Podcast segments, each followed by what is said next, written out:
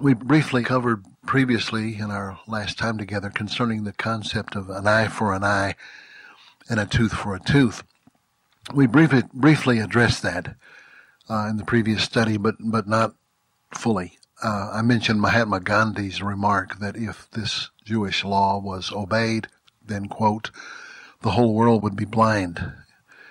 We noted that a better understanding of this law was that it was meant to limit the escalation of vengeful retribution.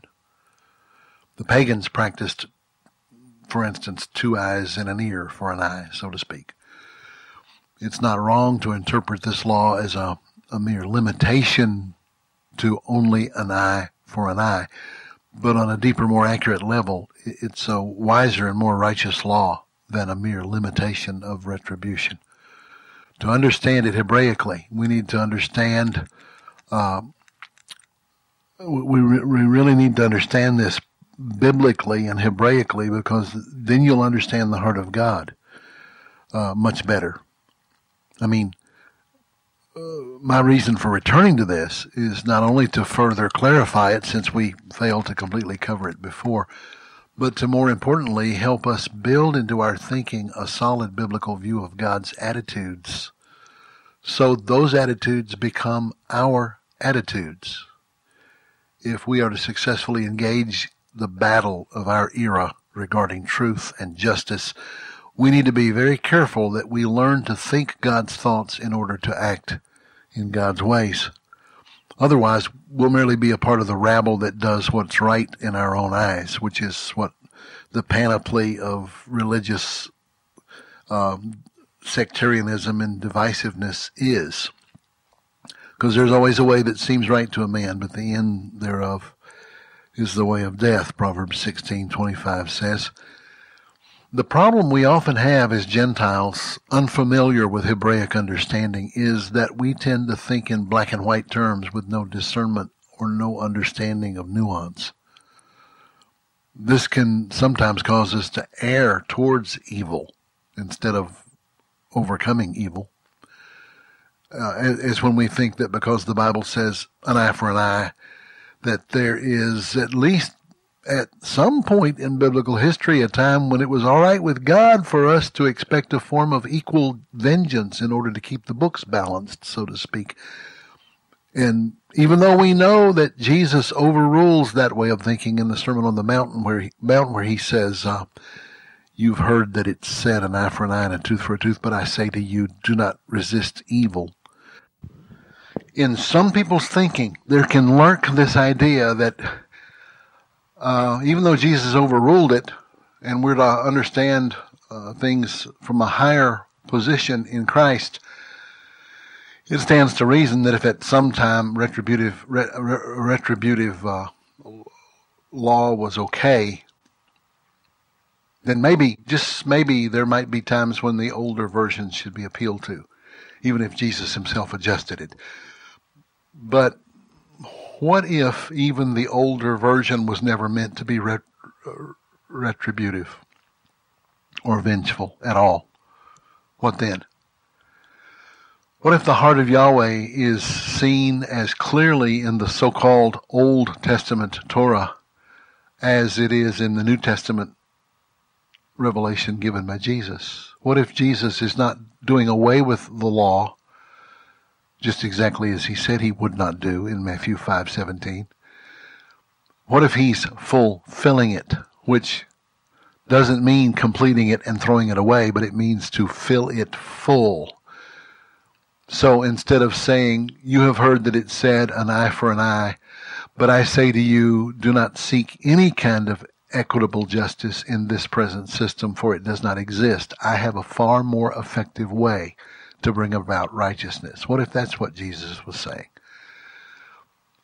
Instead of, well, in the Old Testament it says you can knock somebody's eye out if they knock yours out, but I'm telling you, don't do that. See, well, that's not that's not what's going on here. That's the way we understand it. Even at best, that's the way we understand it. At worst, I mean, there's some horrible misinterpretations of it, but at best, the way I've just been describing it is the way we understand it. It's not the heart of this, either in the uh, Torah or in the words of Jesus. What he, what what he's if you understand the Torah correctly, then you'll understand the words of Jesus correctly. I mean, Jesus' words are pretty clear, but we don't understand the depth of them because we don't understand the original law he was referring to. To understand this better, we need to understand the rabbinic way of, of, of interpreting an eye for an eye and a tooth for a tooth which is the way the people of Israel understood it. That it was not just limiting revenge. The heart of the law is far more equitable and practical than any form of revenge ever could be. And as a result, uh, it brings restoration and healing as much as can be obtained in, in this life in, in its fallen state. It was understood by the, by, by the rabbinical uh, teachers to, to mean this. You must determine the financial equivalent of the loss of the eye or the tooth and make payment to your injured victim of that amount. You are not to be forced to pay more than that. It is not righteous for your payment, uh, if it's injurious to you, to, to be so demanding as to end up injuring you also. So you only pay an eye for an eye, a tooth for a tooth, and you don't pay the eye with an eye you pay with the equivalent of, of the eye. You find a financial equivalent for that. Do you see the spirit of the law was never revenge? It's not Jesus saying, okay, you used to get by with revenge, but I'm telling you don't do that anymore. That's not, that's not it. He's saying it never was revenge in the, in the old covenant. It wasn't revenge. But now in the new covenant, it's, it's even better than not taking revenge or just getting payment for your eye. I'm telling you, don't seek re- retribution in such a way as to be antagonistic and confrontive and hurtful to, to the one who's hurt you. There's, there's better ways to do it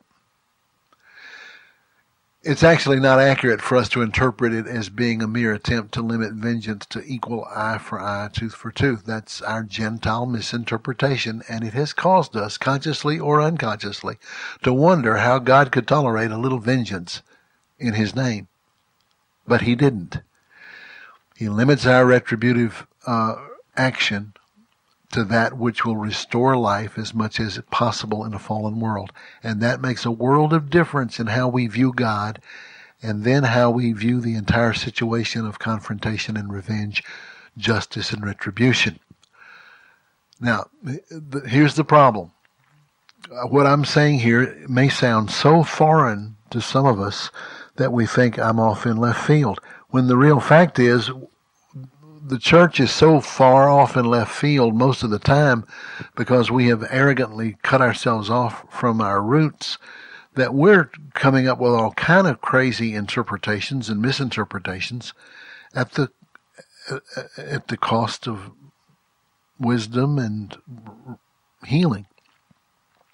I can hear someone possibly saying in typical Gentile form, but it plainly states in black and white, then whatever this letter of the law way of seeing things has has caused a lot of damage and suffering and confusion and even loss of faith in some people through the centuries. It is the root of so much religious bondage and division and deception. It happens partly because we're completely disobeying the warning of the apostle Paul in Romans 11 verses 17 through 22. What he says to us we are not to become arrogant against the root. What is the root? He's speaking there of our Hebraic heritage, our, our is our Jewish roots. He says, don't be arrogant against the root. Paul says that it's God's intention for us as Gentile believers who are grafted in to that root to become, quote, partakers of the root and of the richness of the olive tree. And he warned us, again, I'm quoting verse 25, don't be arrogant, but fear, lest the Gentile church become, quote, wise in their own conceits. Boy, did that happen. But we've done exactly that in the way that we disdain the entire root and seek to establish our own Gentile root system devoid of any ancient foundations underneath us. Let me explain better what I'm saying.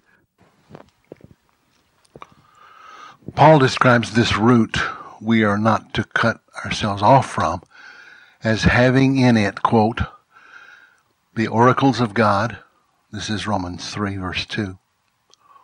All the written wisdom of Israel, Romans 15, 3 the adoption, the glory, the covenants, the giving of Torah, the worship of God, the promises, the patriarchs, and ultimately Messiah who is God, blessed forever. Romans 9 verses 4 through 5.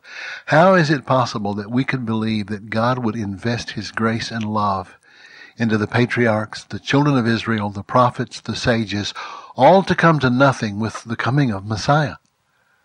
This is exactly what Jesus was referring to when he said he did not come to destroy the Torah, but to fill it full.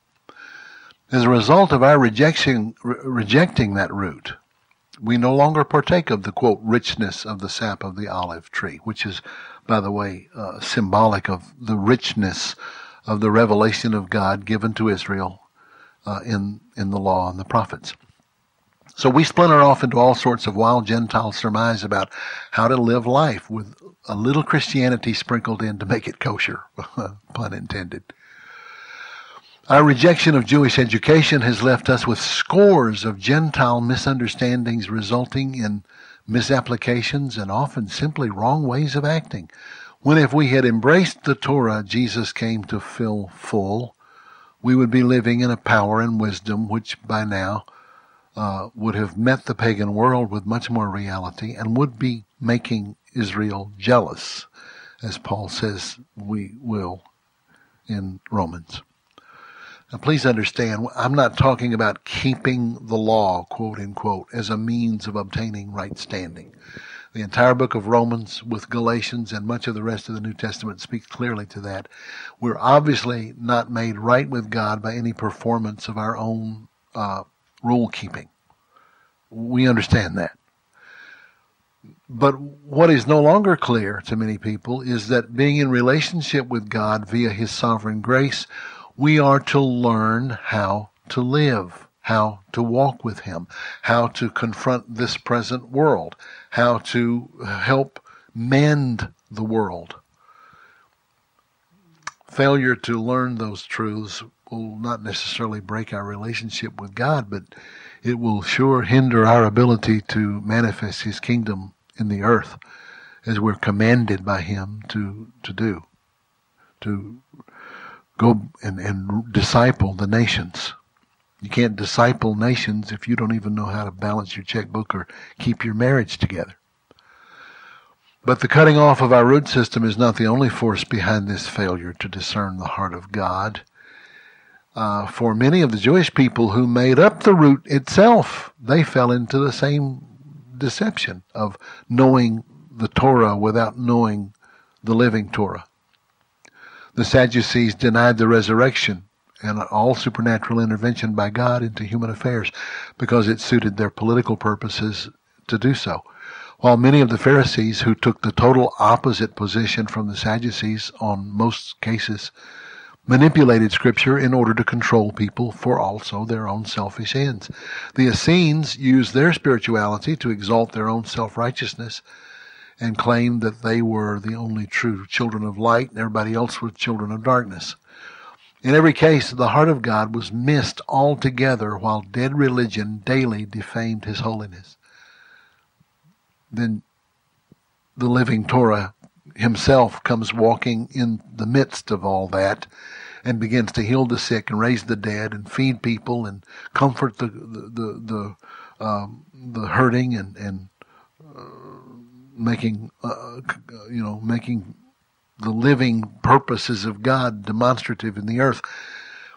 And uh, no wonder he turns to them in Mark chapter seven, verse nine, and he says, "In in in vain you worship me, teaching for doctrine." the commandments of men. You frustrate the commandment of God so that you may keep your own traditions. King James says you reject the commandment. The, the Greek word there is frustrate. You frustrate the very purpose God gave the law. In the Sermon on the Mount, which is, by the way, a re-giving of the Torah from a new mountain. Jesus speaks this same theme in several places. I mean, how many times have you seen it? Uh, you have heard it was said, but I say to you. How many times have you heard Jesus say that?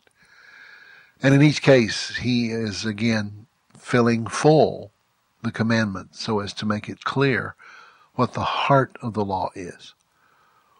Or what about the times he says, this is kind of tongue in cheek because the Pharisees were supposed to be the masters of the law and to know it better than anybody else. And so Jesus says on several occasions to the Pharisees, haven't you guys ever read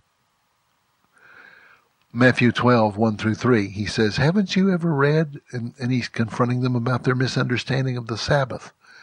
Matthew 19, verse 1 through 6, he says, Haven't you ever read? And he's confronting them about their misunderstanding of the purpose of marriage.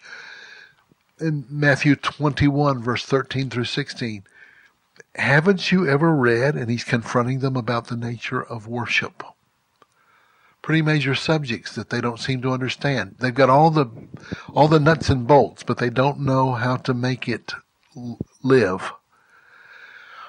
Uh, their mind is it's it's like uh, it's like Treebeard said about Saruman in Lord of the Rings. Uh, their mind is full of metal and wheels. They don't care for living things. That's what a legalist is. He's, his mind is full of metal and wheels. He doesn't care about living things. So Jesus says in Matthew chapter 9, verses 9 through 13, speaking to the leaders, he says, Go learn what this means. This after they've criticized him for being seen with publicans and notorious sinners and, and drunks. He says, Why don't you go learn what this means? I desire mercy not sacrifice. Go learn what this means. There, there are too many examples. Like the number of times he heals on the Sabbath day purposefully in order to demonstrate the heart of the Father related to the Sabbath. Mark chapters 1, 2, and 3. Luke chapter 11. Luke chapter 13. John chapter 5. Just a few examples. It's the fallen nature of man to seek the rule rather than the spirit of the rule. This is why so much of religion is a study in missing the point. The point is always healing, restoration, cleansing, relationship, and life. This is why so many in Jesus' day who seemed to be knowledgeable, faithful disciples of the Torah missed Jesus altogether. Did you ever wonder how the, how could they know so much and miss him when he came? Jesus tells you in John chapter 8. He says, if you had known my Father, you would have recognized me because me and my Father are one and the same. But you never knew his heart. You know the nuts and bolts, but you don't know the heart of any of this. And you've taken my love letter and turned it into a self-serving uh, document for your own devices and your own purposes. Almost every time Jesus speaks to this issue, he seems to be appealing for them to be loving instead of unloving, open instead of closed, serving instead of being served, therefore more, more godlike. If all we have to look at concerning Torah is the behavior of Jesus' opponents, then I can understand how it might be easy for Gentile believers to come to misunderstand the law as being harsh, demanding, without mercy. But if we go to the text itself, and then we go to the sages and the understanding of, of the teachers of Israel, whom, whom Jesus would have fully affirmed and fully uh, supported and did, if we go there and, and we humble ourselves and begin to learn from the, the olive tree, we, we begin to e- see easily how uh, the heart of God is exactly the same as Jesus demonstrates in his mercy towards sinners, his care for children, his ministry to the sick and oppressed, his provision for the poor, he behaved the same way God the Father behaves in the Torah and in the scriptures. How wrong it is of us to think anything otherwise. Jesus told us clearly in John 8, he who sees the Son sees the Father also. That there were dire warnings related to certain sinful behaviors was solely in order to keep Israel aware of the terrible dangers in those poisonous sins which they saw practiced by the pagans around them, the Egyptians and then the Canaanites. The danger wasn't coming from God. It was coming from embracing that which God never intended. And so, yes, there's there's dire warnings because they're they're slave slave minded people coming out of slavery, and they they have no self control and no wisdom, and so yeah, there's some pretty harsh uh, confrontations there. But there, it's like it's like walking up to a concrete pillar that holds up a fence that keeps you from tumbling over a precipice and touching the concrete and saying, "Boy, that's pretty harsh." No, it's not harsh. It's strong because it has a hard job, and that's to keep your stupidness from going over the side uh, of of the precipice. so yeah, there were dire warnings.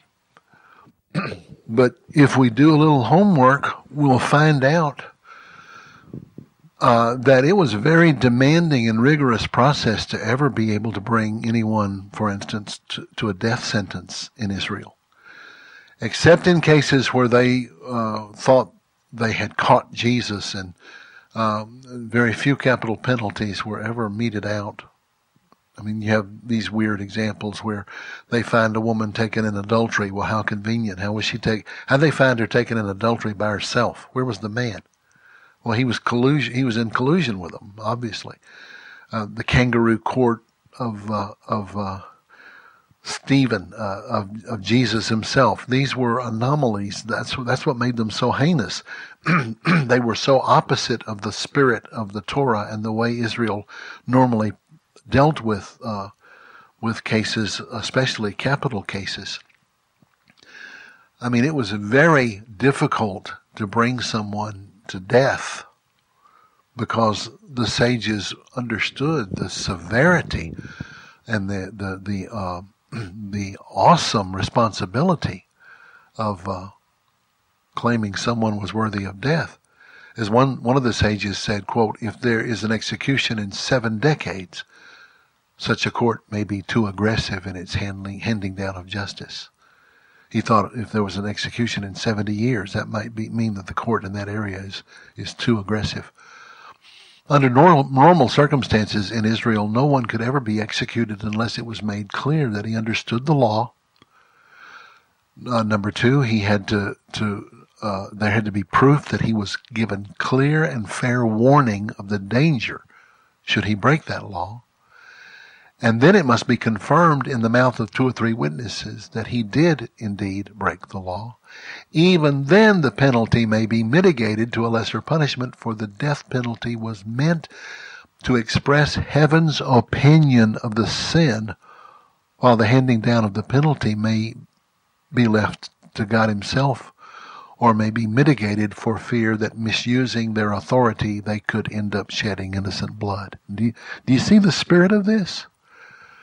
How different this is from the spirit of arrogant, prideful indifference to the sacredness of each human soul that you hear in the mouth of some of us, and I include myself in this, when we make off the cuff remarks like, ah, kill them all and let God sort them out.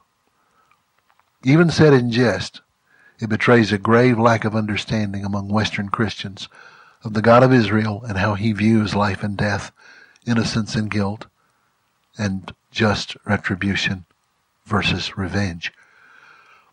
But on the other hand, is there not a time for holy anger? For righteous response to evil? Is there not an equally grave danger of sinning against God by not acting against evil when you should have? Are not sins of omission just as dangerous as sins of commission? Well, the answer must certainly be yes. James 4:17 says to him that knows to do good and does not do it, to him it is sin. Now, we spent a good deal of time in our previous study dealing with the meaning in Scripture of what, what it means to not resist evil. We don't need to cover that again here. I only refer to it for a reminder for those principles that we've already discussed there. We established that Jesus' statement that we are not to resist evil, quote unquote, cannot and does not mean that we're not to to ever confront wickedness in in a in a uh, a, a police action or a protection of your family, things of that nature.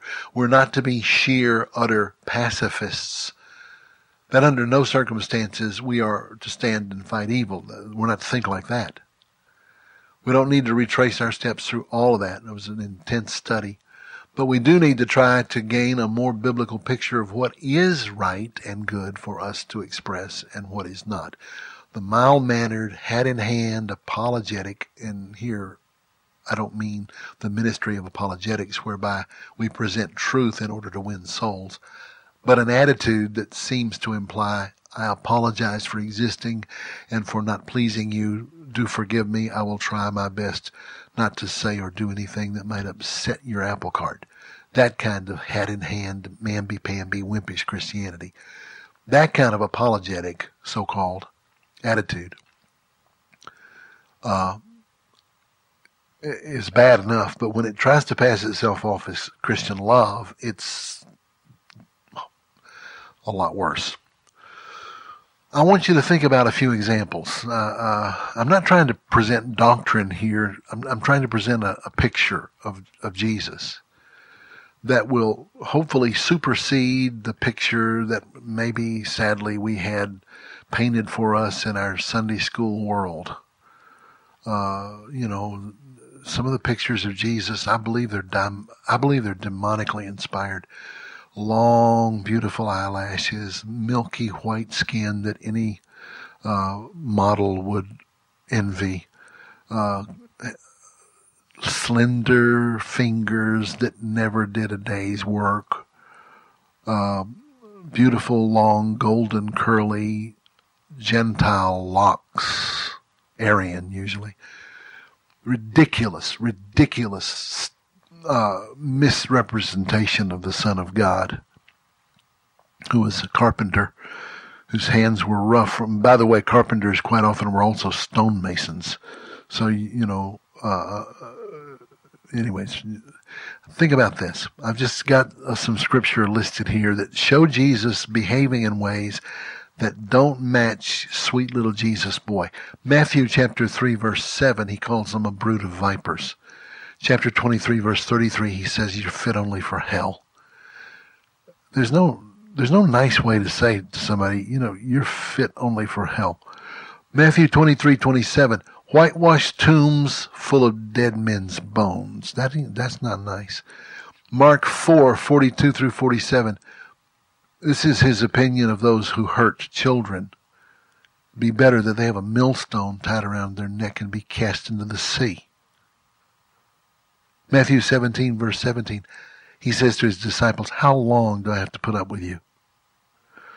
Luke 13, verse 6 through 9, the parable of the fig tree, which is the parable of cut it down and throw it in the fire. It's not producing anything, which speaks of when patience ceases to be a virtue, then patience becomes a naive vice. Mark 9:31 the disciples are afraid to ask him a question. Now, obviously, I don't believe they're afraid he's going to hit them, but they're afraid to, to stir him up. Matthew 21, 13 and John 2, verse 13 through 16. Two occasions he makes whips and he uses them.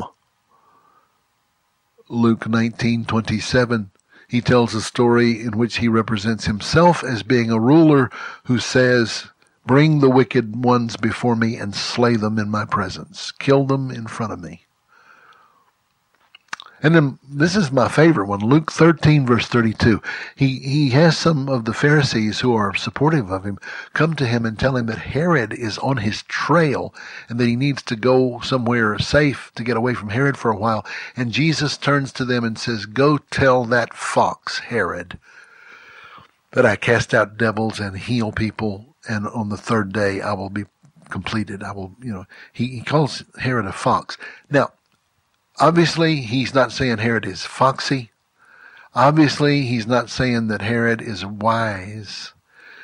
The Hebraic use of the term fox is the closest we have to it in English would be skunk.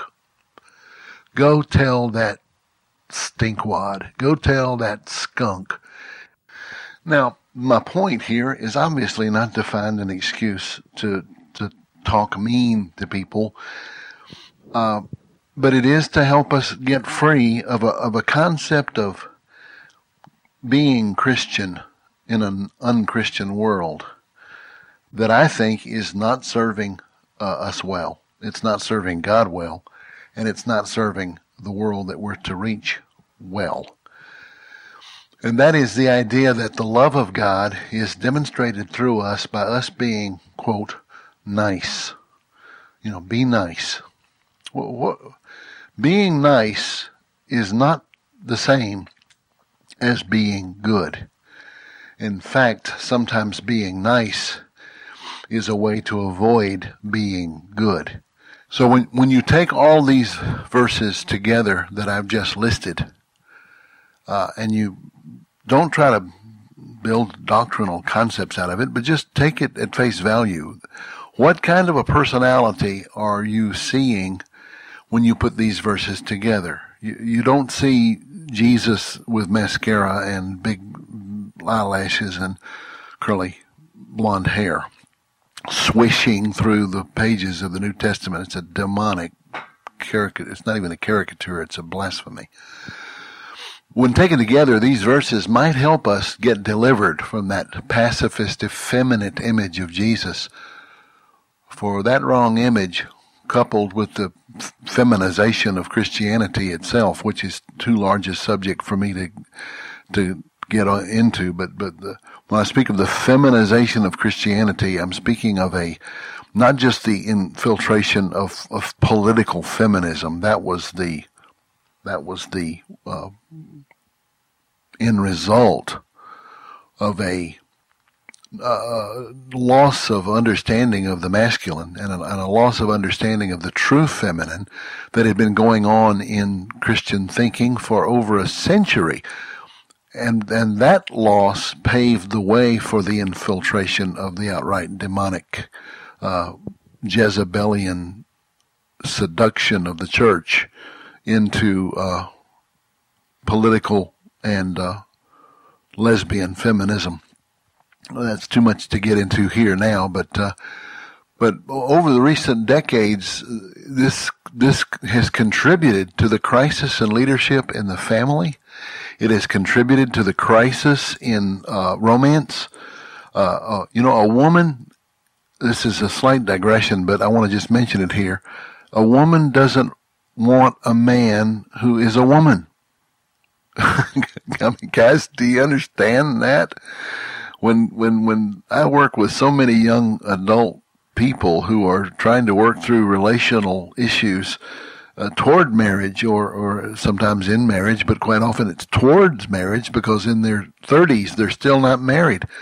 Uh, and quite often the reason, among other reasons, is that uh, he's a nice guy. He's so busy trying to be a nice guy, he's forgotten how to be a man.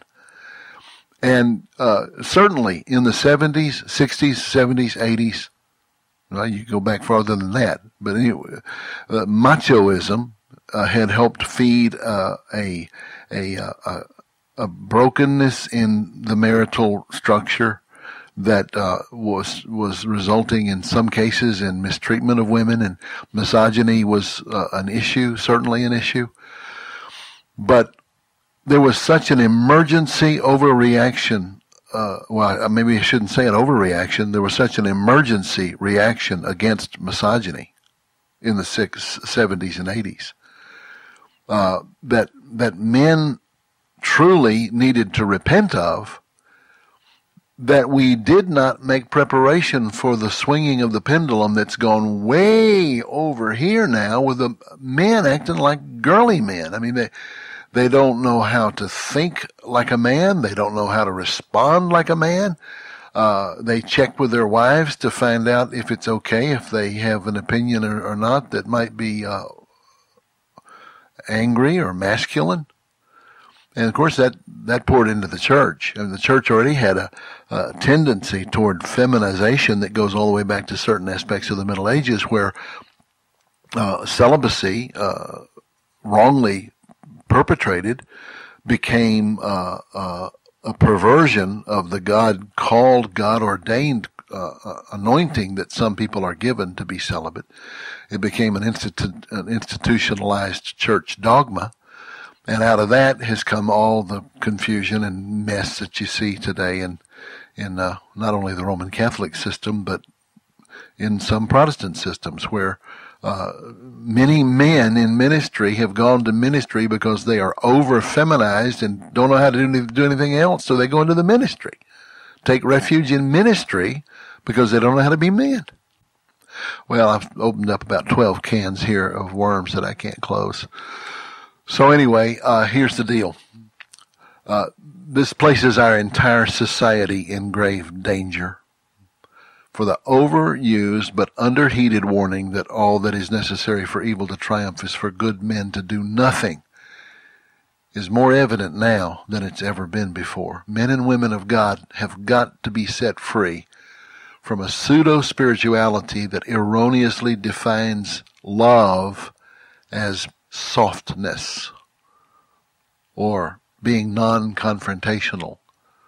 Sometimes, for instance, we're so quick to forgive, we don't even know exactly what it is we're forgiving. We don't even fully know what the offense is before we've rushed in to offer absolution. I heard a, a, a Jewish rabbi not long ago commenting on that, and he said, uh, he's a very respectful man. He's not a, he's not a, he does not embrace Jesus as his Messiah, but he, he's a man who, who respects and honors the Christian faith and recognizes that true Christianity is the protector of, of the Jew. But he said, I'm very concerned about Christians who want to run in and start talking about forgiveness when there's been, for instance, some heinous crime where a, a, man has murdered a child or something. And the first thing they want to talk about is, well, we got to forgive. Yes, forgive, but, but forgive with insight and wisdom and discretion and discernment. Don't use forgiveness as a band-aid that you try to plaster over a a, a shotgun bullet hole. Uh, again, that's too large a subject to, to finish here, but I'm just mentioning these things as examples of where an over feminized Christianity has uh, begun to produce uh, bad fruit. Um, you know, let the guilty party experience the weight of his sin a bit before we start talking to him about forgiveness and grace. Uh, if you don't, then grace just becomes greasy grace. That's what's happened to the whole church. The whole church preaches a, a, a, gospel that is devoid of conviction of sin, so people don't deeply repent, so they don't deeply, they're not deeply converted. So there's there's a little bit of repentance in response to a little bit of conviction in response to a little bit of truth, and so you have a little bit of Christianity. Anyway, uh, this otherworldly spirituality disguises itself as acting in a Christian way, and to be honest, it gives many of us permission to ultimately not act at all. So we can feel oh so Christian while actually doing nothing about the evil that we're confronted with. Now, unconditional love is an absolutely necessary thing to give to children. But it's not the way to deal with an adult world filled with adult evil and choice making that results in evil. Lines must be drawn, and stances must be taken, and sacrifices must be made by those who, as the book of Hebrews puts it, have, quote, trained their senses to discern the difference between good and evil, Hebrews chapter 5 says. So let's try to gather all this together and discern what, what we've learned so far. Number one, the heart of God is to redeem, to cleanse, to restore. He expects us to love what he loves, but he also expects us to hate what he hates. In order to love truly, we must hate truly and take whatever self-sacrificing stance we must take in order to overcome evil. Number three, we cannot overcome evil by being evil, and this is this is really where the catch comes. Um, I've dealt with soldiers many times who have been tormented by the memory of some military action they had to make in which civilians were killed. Now, that is part of the tragedy of life. It's part of the tragedy of war. War is not glorious. War is not righteous. Uh, war is a necessary evil. It's an unavoidable evil in a fallen world. If, you know, if you're living in La La Land with, uh, most of, uh, of the people, uh, in Hollywood, for instance, who think that, uh, well, why can't we all just get along? You know, like Rodney King, you know, why, well, you know, the reason Rodney King couldn't get along is because he was full of PCP and he was attacking people and fighting uh, policemen. Maybe that's got something to do with why he couldn't get along. And he's been arrested, I think, four or five times since then for various uh, acts of violence perpetrated on other people. But he's famous in the liberal, hyper uh, left wing liberal world for being the poster child for, quote, why can't we all get along? Well, we can't get along because there's evil. That's why we can't get along. Um, I used to live uh, not far from where I live now. There was uh, a lot of that kind of hyper left wing hippie kind of goofiness, and they, you know, they they think the world can be saved with bumper stickers. And uh, uh, quite often, I'd see a bumper sticker that said, uh, you know, visualize world peace.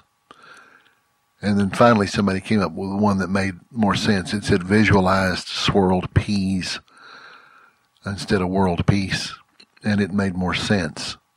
Sitting around visualizing world peace, uh, exactly how does that look when while you're visualizing world peace, somebody is cutting somebody else's throat because they're not sitting around visualizing world peace.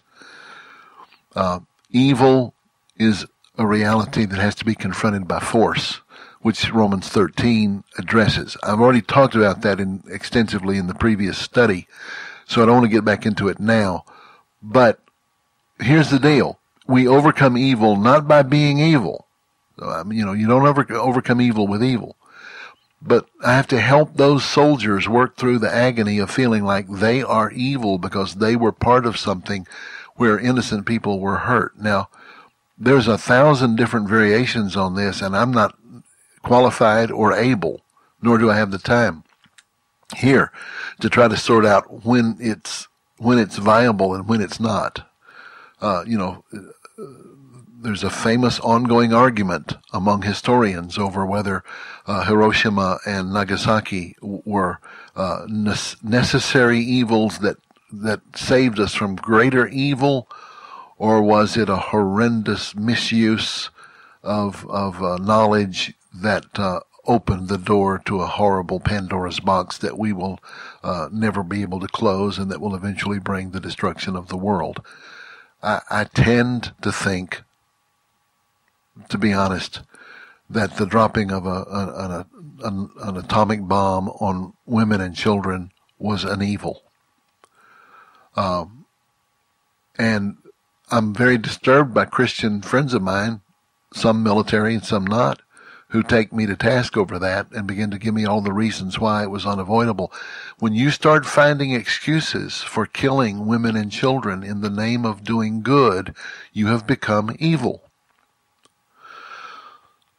Boy, how many cans am I going to open in this that I can't close? Anyway, we cannot overcome evil by being evil. We can only overcome evil with good. But here's my point. Being good is not the same as being nice. The word nice comes from the French Latin root, which means to be ignorant or absent of awareness. so I guess we are being nice. Uh, the reason the word nice came to mean being sweet or being cuddly or being easy to get along with is because its original definition of, of ignorance and absence of awareness became related to childlike, childlike innocence, unblamableness, being nice then came to mean be be childlike, get be easy to get along with, be unblamable. Don't be the perpetrator of wrong. Be uh, uh, one who offers what is good. But good disappeared out of the mix somewhere along the line, and nice just became non-confrontational, without opinion, without any ability to stand. It just became kind of a milk toast, meaningless word, really. But what does the Bible say we're supposed to be? Because really, that, that's really all I care about. All I care about is I want to know what Jesus expects of me in the face of the current evil that we're facing in our culture and in our world. Politically, uh, economically, uh, in relation to the poor, in relationship to the misuse of children, in relationship to the slave trade, everything you can name that is evil. What is my responsibility in response to that? Matthew 18 verses 3 through 5, Jesus says, unless you are converted and become like a little child, you cannot see the kingdom of God. Does that mean then be nice? Since nice means childlike, or originally meant that. Psalm 131 says, I have quieted myself like a weaned child. David says, I've learned to quiet myself like a weaned child. I've learned not to take up upon myself things too great for me to handle. Uh, and then he says, Lord, uh, trust Israel in the Lord. So there, there's obviously support for being childlike. But is that a carte blanche statement that I'm supposed to apply to every aspect of my life in every situation? Well, no, because Ephesians chapter 4 verse 14 and 15 says, be no longer like children, but grow up. 1 Corinthians 13 verse 11 says, put away childish things. Now I recognize that childish and childlike are not the same thing, but Paul is obviously saying that there's a kind of love in 1 Corinthians 13 that childishness doesn't doesn't manifest and childlikeness is a is a manifestation of it but childlikeness doesn't cover every aspect of life. And when we just pull one or two concepts out of scripture and try to stick that onto every apply it to every situation we end up in the impotent position that we're in. Romans 16 verse 19 be wise in what is good in innocent in what is evil. 1 Corinthians 14:20 don't be children in your thinking.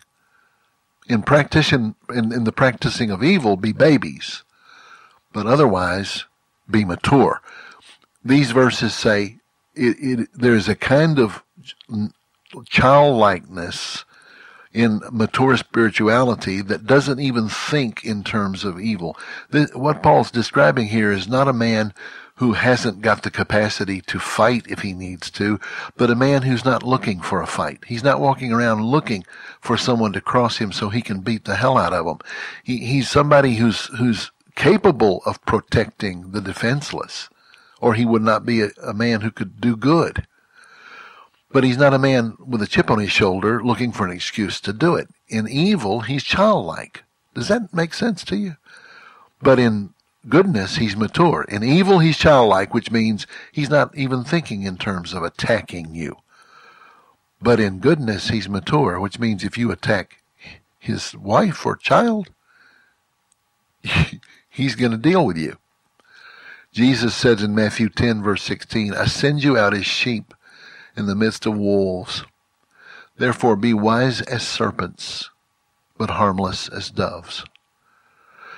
The word wise here is actually not a good translation. The, the Greek word here, phronimos, is actually the word for shrewd. Be shrewd as serpents and harmless as doves. Now, what is shrewdness? Basically, uh, this is maybe a loose translation, but shrewdness is practical wisdom that accomplishes a goal or overcomes an obstacle. That's what shrewdness is. Jesus was manifesting shrewd wisdom shrewdness in Matthew 18, uh, when, or in, in Matthew 5, excuse me, when he talks about turning the other cheek. Uh, he's not, uh, I've said this already in, in the previous study, but he's not talking there about being spiritual and standing there getting your head beat in so that you can appear spiritual.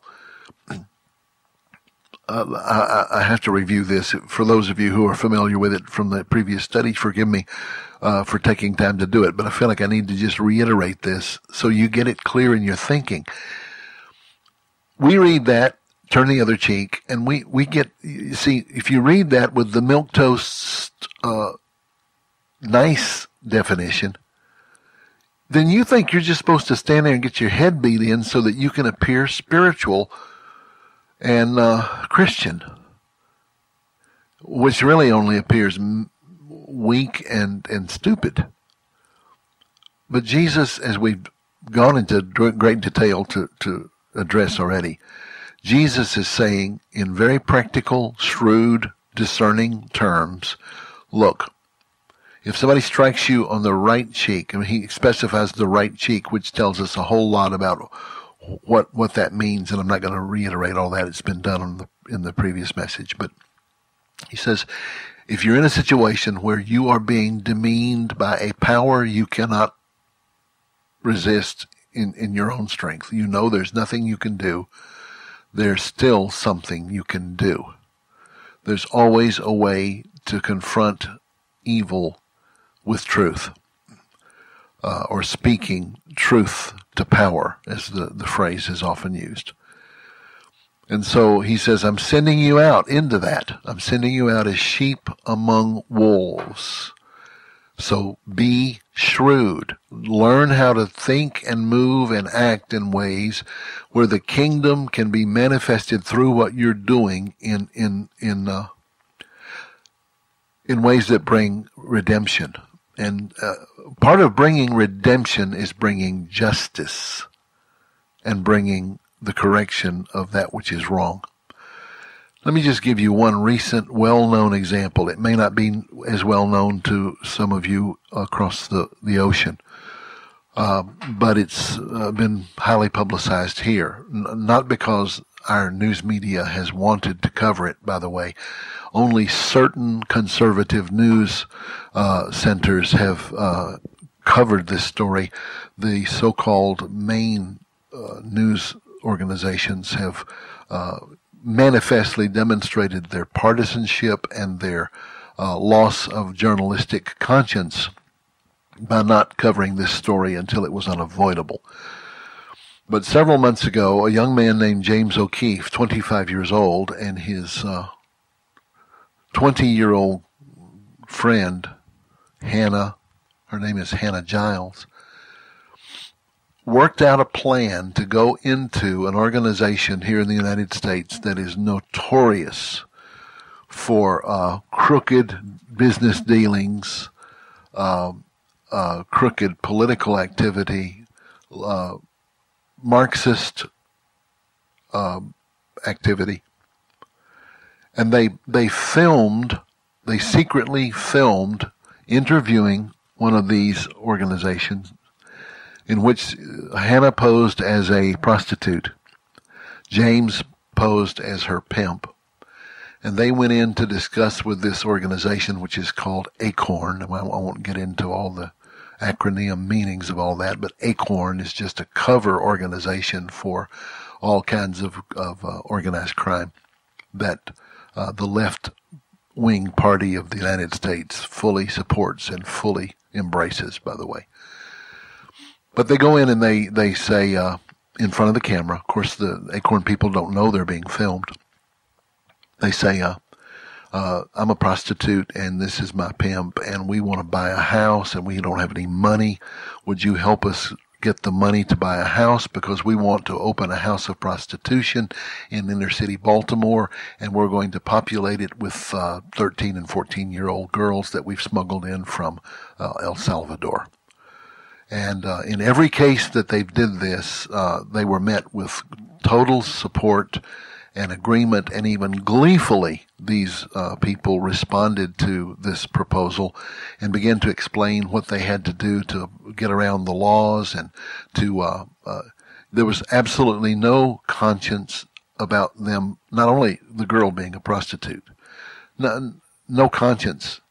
They they they talked to her about what a one of them talked to her about what a uh, uh, important role she played in society, and she needed to hold her head up and be proud of herself.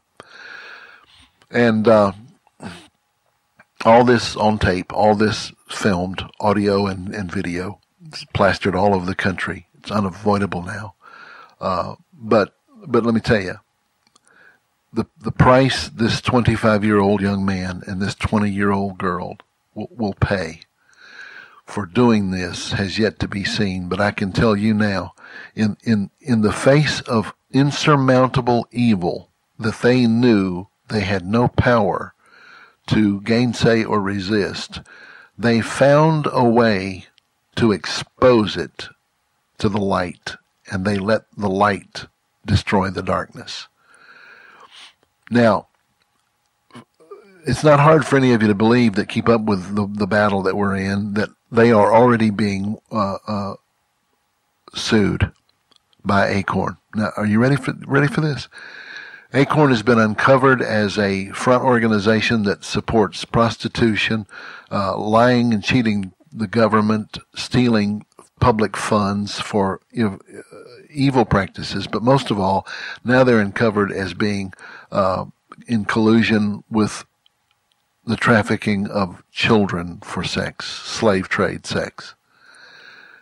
But they are going to try to say in court that uh, it's it was illegally obtained. The information was illegally obtained because in the state of Maryland, uh, you can't record someone uh, without their knowledge. Now, that is that's about as smart as as a policeman pulling over an ambulance because it's speeding while it has the body of a dying person in the back that they've got to get to a hospital. That, that's, that's the same logic. In fact, the policeman may have more reason uh, in that unreasonable, foolish example. That's not, that's not an example any policeman would ever do. But uh, you see, this brings us to the next area of study that I want us to delve into. Uh, when we're out of time now, but uh, I want to go from what we're studying here, and, and w- I mean, I'm not pretending to have properly c- answered the questions. Um, you know, in my in my mind, anybody anybody who would say that this young man and this young woman has done something wrong needs their head examined. It'd be like you telling uh, me that uh, um, the Anybody who hid a Jew from a Nazi is breaking the law. How dare you break the law of the Nazis? You, the law, uh, the, you got to obey the law. The Bible says obey the law. I mean, who in, who in their right mind would say such a stupid thing? But see, stupidity. I've said this so many times because so many people fuss at me for saying the word stupid too much. I probably do say it too much. I'm sure I do because there's just so many opportunities to use it. But the fact is, stupidity is a judgment uh, from God. God, God gives you stupidity in response to willful rebellion against His word. Sin will make you stupid, my wife is fond of saying, because it's true. So the spirit of courage and integrity and heroism demonstrated by this young man and this young woman putting their life on the line because they're dealing with people that don't think for a moment that Acorn doesn't have its hands in blood up to its elbows. Uh, uh, because it's a front organization for organized crime. Uh, that the Democratic Party in America has helped prop up and feed uh, I want to underscore for those of you listening in uh, Great Britain and other parts of Europe, d- make no mistake about it. Please hear me. I'm not a Republican. I'm a Christian. Uh, so I'm not waving a flag for the Republicans. Most of the Republicans ought to be voted out of office uh, for sheer lack of courage and integrity. But the Democratic Party in America has become something that John Kennedy or Hubert Humphrey would have nothing to do with. The Democratic Party in America has become, for all practical purposes, the Marxist Socialist Party at best, and at worst, they are Antichrist. And uh, that doesn't mean there's not good Democrats in this country who love God and love people and are trying to serve godly purposes while still hoping to maintain uh, their political uh, affiliation in the hopes of of some good coming of it. But for the most part, if there's porn, the the Democrats support it. If there's child molestation, the Democrats turn their head to it. If there's evil perpetrated in any form, especially like what I've just described with Acorn, it's the Democrats that are that are politically uh, supportive of it. Make no mistake. I know what European newspaper uh, uh, communication is like. And uh, by the way, speaking of that, uh, NBC, CBS, ABC, CNN uh, they are all simply pawns now of uh, the Democratic Party. They are they are they are Goebbels. They are Joseph Goebbels. That's all they are. Uh, so when you say you heard something in America about uh, something in America and you heard it on uh, one of the national news systems, you have every reason to question whether it's accurate or not, or whether it's just propagandized. Anyway, the spirit of deception is is uh, the judgment of God on a culture that has willfully turned from the light of God's revelation. And so uh, I want you to understand uh, God God holds us responsible, those of us who are children of the light, those of us who claim to be children of the light. He holds us responsible for the shining of the light on evil. And you can't do that and be nice. We're out of time. Uh, we'll, we'll try to delve into this question of the spirit of deception in our next time together. God bless you all. Thank you for listening. Bye bye.